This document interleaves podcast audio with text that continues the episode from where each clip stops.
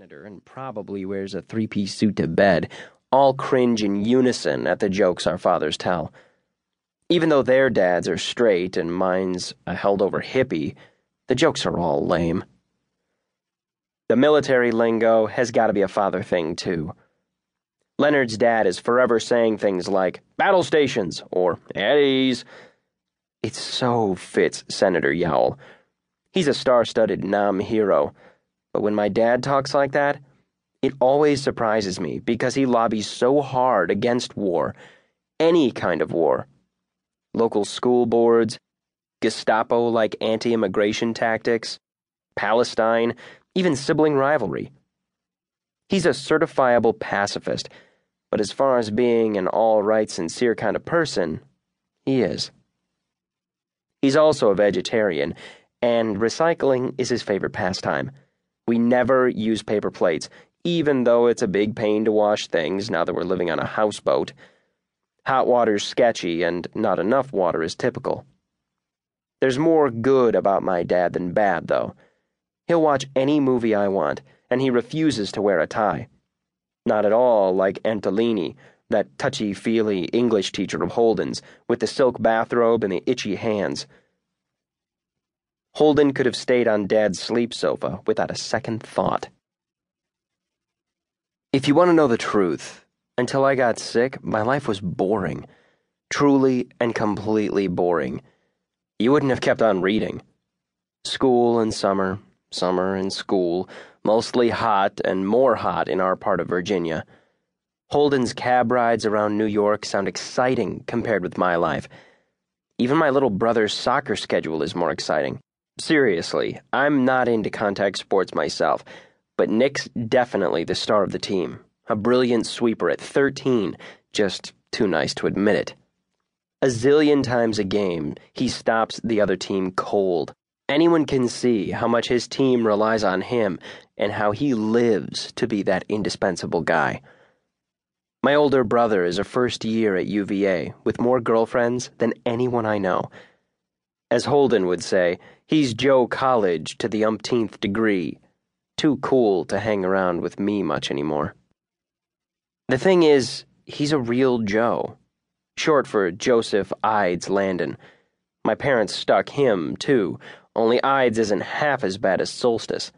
Plus, it's way easier for people to believe Ides could be a real name, so he's never embarrassed like I am. He's not forced to make up some song and dance about Solstice being a family holdover from the old country. Another freebie from Cassie Jones, who probably doesn't even remember me or my stumbling discussion of the harvest dance that never quite made it to the level of an invitation. Just to round it out, in case you're into names like Mom obviously was, Nick, aka Nicholas, means victory of the people. Mom's basic life philosophy.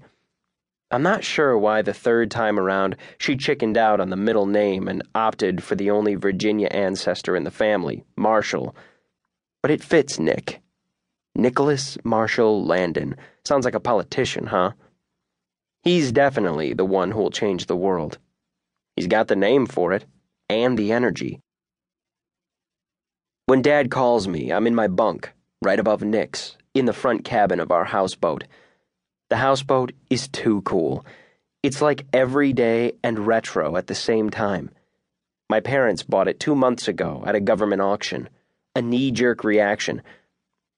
They did it a week, maybe less, after the doctors told them I had the disease.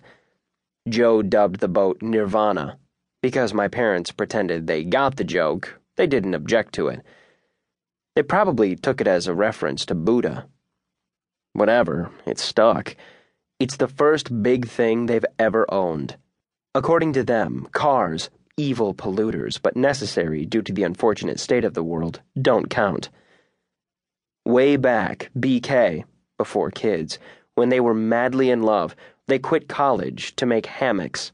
They lived on their own personal commune, as Mom calls it. When they get seriously maudlin about their youth, they tell stories about the great parties they had there and how they were all one with the earth before Joe came along, before they had to leave to finish school and get real jobs. Somehow, despite those jobs, there was never enough money to buy a house. They don't talk much about that part of it. Their version, ownership, is kowtowing to capitalism. Supposedly, being a tenant is more like being connected to the universe.